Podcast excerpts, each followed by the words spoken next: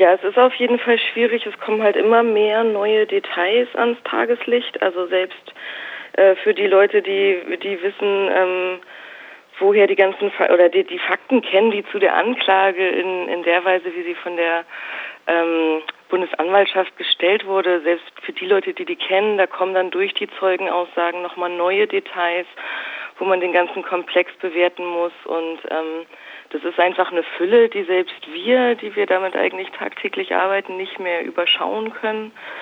Ich glaube, das größte Problem ist aber ähm, die offene Frage, wie man sich dazu positionieren soll.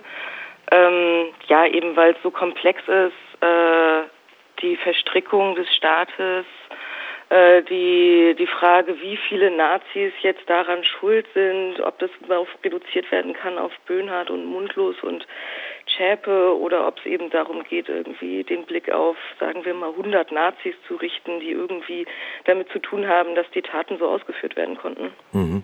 Ähm, jetzt habt ihr auf ähm, eurer Seite, also pardon, nsu-watch.info, mhm. Ähm, ganz interessant auch zusammengetragen, wie sich eigentlich die rechte Szene äh, verhält zu dem gesamten Prozess, beziehungsweise auch der Wahrnehmung des Prozesses und da ganz unterschiedliche Strömungen ausgemacht. Äh, kannst du das vielleicht mal kurz zusammenfassen? ähm, ja, wir haben uns das mal so ein bisschen ja mal in Ruhe angeguckt. Also es gibt schon länger offensichtliche Reaktionen aus der neonazistischen Szene ähm, also sozusagen, wenn wir jetzt mal vom, ähm, vom krassesten anfangen, nämlich genau ähm, Gewaltandrohung, Solidaritätsbekundung mit dem NSU. Zuerst waren es vor allen Dingen Solidaritätsbekundungen mit Ralf Wohleben, der als Angeklagter und äh, also als ähm, angeklagter mutmaßlicher Unterstützer des NSU ähm, ja immer noch als einer von ihnen gesehen wird. Also da gab es dann halt wirklich auch Sammlungen, da gibt es eine, eine, eine Kampagne, wo die Leute T-Shirts tragen, Freiheit für Wolle und so weiter. Aber natürlich stellt sich auch die Frage, wie positioniert sich die Szene zu Beate Zschäpe? Hm. Und ähm, ich glaube, das Wichtigste in der extremen Rechten ist gerade, wie man damit umgeht. Ähm, ja, also diese diese Gratwanderung zwischen einer Distanzierung von Morden, was natürlich für eine NPD sehr wichtig ist, ähm, um noch irgendwie den Anschein von Bürgerlichkeit irgendwie wahren zu können und andererseits ähm, eben da Beate Zschäpe auch nicht alleine im Regen stehen zu lassen, weil es letztendlich ja schon auch Taten sind, die in der Ideologie ähm, angelegt sind und das beruht auf Konzepten, die die ganze Szene diskutiert hat und so weiter. Mhm. Und jetzt wird das halt vor allen Dingen dann durch Verschwörungsideologien versucht so zu drehen, dass der der Fokus halt nur auf die Schuld des Staates gelegt wird. Also dann gibt es halt das Bild, dass der NSU eine reine Inszenierung war um der Rechten zu schaden. Also dass der NSU frei erfunden wurde, da ist dann halt noch die Frage, ob Beate Zschäpe jetzt nur eine Marionette war oder eine Agentin des Staates. So, da scheiden sich dann bis jetzt so ein bisschen die Geister. Aber letztendlich war der NSU in deren Bild eine Aktion, die der Staat gemacht hat, um der rechten Szene zu schaden. Das heißt, sie können sich gleichzeitig ja als Opfer darstellen, können die Schuld abwehren und können darüber dann aber auch wieder ihre alten Feindbilder projizieren. Also den Kampf gegen das System, der Kampf gegen die Migrantinnen. Ähm, da wird dann halt auch eben versucht zu beweisen, dass die Mordopfer des NSU dann tatsächlich doch wieder schuld waren. Also es ist auch dann ziemlich ätzend zu lesen manchmal. Genau. So Aber viel vielleicht. Ja, ja. Das wirft, das wirft gerade ja auch so ein bisschen ähm, oder eigentlich so ein bisschen fast wieder der Bogen zurück zum Anfang, ähm, eine ähnliche vielfältige äh, Diskussionskultur gibt es ja aber auch aus einer kritischen Linken heraus, äh, wo man auch nicht so ganz genau weiß, ähm, wie geht man denn jetzt eigentlich mit diesen Fakten um, ähm, also um nur mal so die Stichworte ähm, Verfassungsschutz da nochmal reinzubringen. Ähm, das ist ja eine Thematik, die auch gleichzeitig so ein Feind Bild Vereinfachungsmoment hat, äh, wo man schnell mal zugreift und das müsste man jetzt aber und aber so ein bisschen diesen strukturellen ähm, rechten Boden, der ja eigentlich im Prozess auch viel stärker eine Rolle spielt, ähm, zu betrachten. Wie, wie nimmst du das wahr? Also gibt es da überhaupt noch eine breitere, kritischere Öffentlichkeit als so ein Moment von oh, scheiß Verfassungsschützer? Ähm, ja, also das auf jeden Fall. Also ich glaube, so was durch die Untersuchungsausschüsse vor allen Dingen geschafft wurde, ist dann ja schon, dass sozusagen in so einem großen Spektrum, was man jetzt als Linke bezeichnen kann, ähm, dass gerade, ja, dass sich mehr Leute trauen, dann auch irgendwie konkret die Abschaffung des Verfassungsschutzes zu fordern. Ähm, und dass wir ja durch die Untersuchungsausschüsse auch einen Einblick gekriegt haben, viel mehr, wie der überhaupt arbeitet. Ich glaube, das wird uns ähm, ja vielleicht auch irgendwie dann helfen. Ähm, aber letztendlich ist es halt, also so wie du sagst, es ist halt so komplex, dann ist es manchmal auch eine vorschnelle Reaktion, sich dann auf den, auf die, ähm, auf die Schuld des Verfassungsschutzes einzuschießen, um ja eben vielleicht auch um hm, um sich nicht mehr mit den ganzen Details zu beschäftigen oder mhm. sich nicht mehr mit der gesellschaftlichen Ebene von dem Ganzen zu beschäftigen, also wo ja äh, man immer wieder benennen muss, dass Rassismus das Problem ist, also sowohl bei den ermittelnden Behörden als auch bei der Gesellschaft, die sich entsolidarisiert hat, die eben auch nicht oder auch bei einer Linken, die auch nicht gesehen hat, was die Mordserie war, also inklusive auch äh, antifaschistischen Rechercheprojekten wie uns.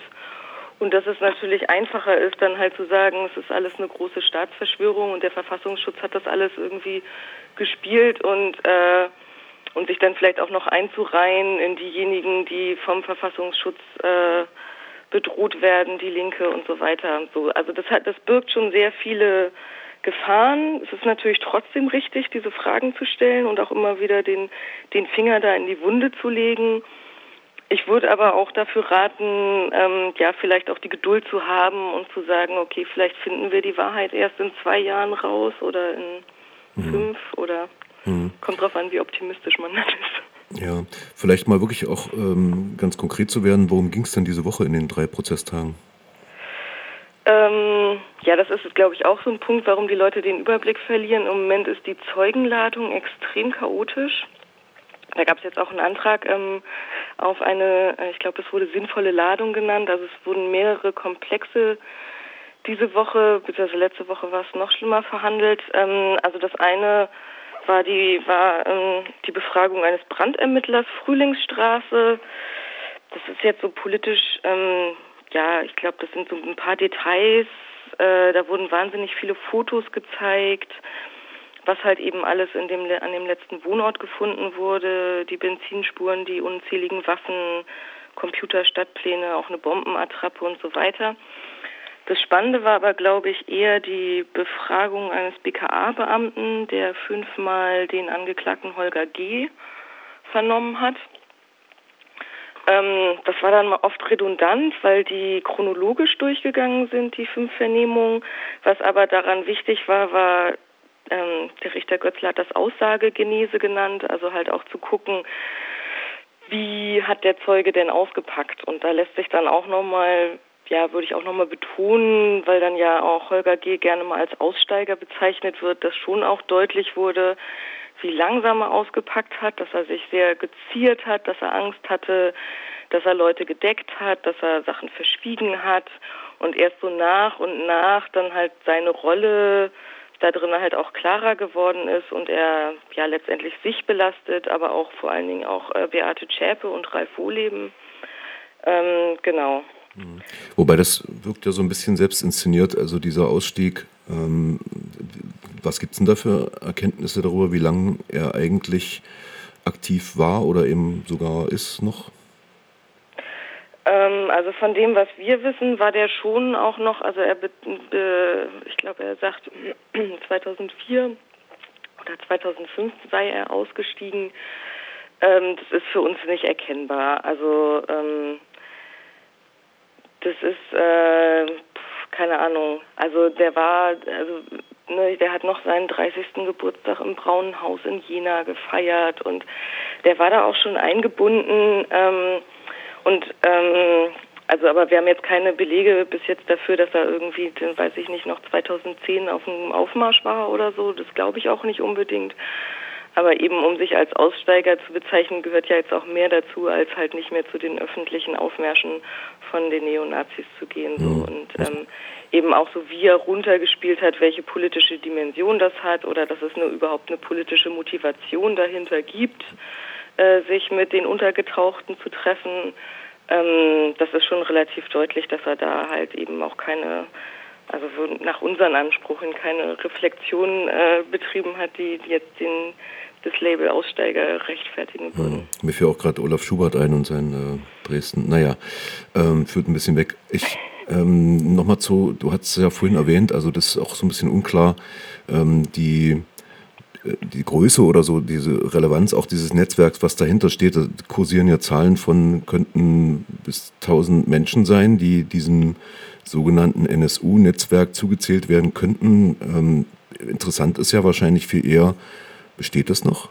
Also was sind denn das für Strukturen? Äh, die sind ja nicht, das ist ja nicht nur Unterstützerstruktur, sondern das ist ja umgekehrt, glaube ich, wird da ein Schuh draus. Äh, so etwas, sowas kommt von sowas sozusagen. Also dieses Netzwerk wird ja was anderes meinen. Wie schätzen ihr das ein? Ähm, ja, also ich, also erstmal würden wir auch ganz klar, um sozusagen vom Kleinen aufs Große zu kommen, auch ganz klar sagen, der NSU äh, scheint für uns definitiv nicht eine Drei-Personen-Zelle gewesen zu sein, wo man sagen kann, nach dem Prozess ist das jetzt abgehakt und wir haben Leute verurteilt und gut ist, mhm. sondern ähm, dass da eben auch ganz viele Leute beteiligt waren an konkreten Unterstützungshandlungen, aber auch an ideologischen Unterstützungshandlungen.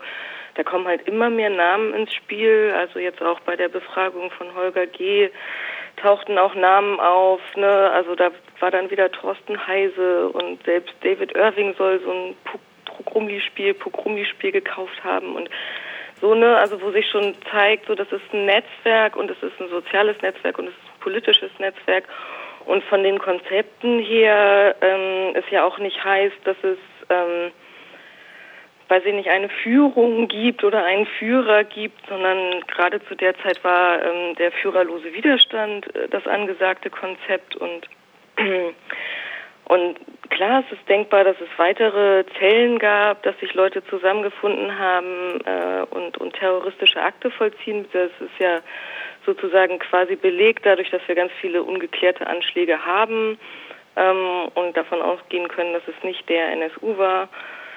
Und ähm, ja, ich meine, ne, jetzt sind auch wieder hier die Weiße Wölfe Terror-Crew, da gab's Razzien und da ist alles so, da wird jetzt ähm, so, ein, so ein Potenzial aufgedeckt und natürlich auch dann mit Terrorismus be belabelt, wo halt vorher ähm, sich der Verfassungsschutz und die Polizei hingestellt haben und gesagt haben, ach, das sind Nazis, die basteln nur Silvesterknaller und das ist ja nur der Waffenfetisch und so, ne? Also ich glaube, da ist jetzt viel Aufregung drin und ähm, und ganz gleichzeitig ist es ganz viel, das wo ganz viele Leute immer gewarnt haben, natürlich machen die, also wollen die rechtsterroristische Akte vollführen und natürlich haben die vor allen Dingen auch äh, die Waffen dazu und die Infrastruktur und so weiter. Hm.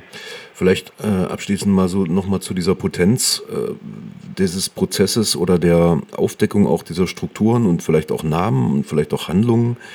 Ähm, was hat, kann das denn aus deiner Sicht oder eurer Sicht für einen Impact so längerfristig auf die Gesellschaft in diesem Land haben, äh, im positiven oder auch im gewöhnungsnegativen Sinne?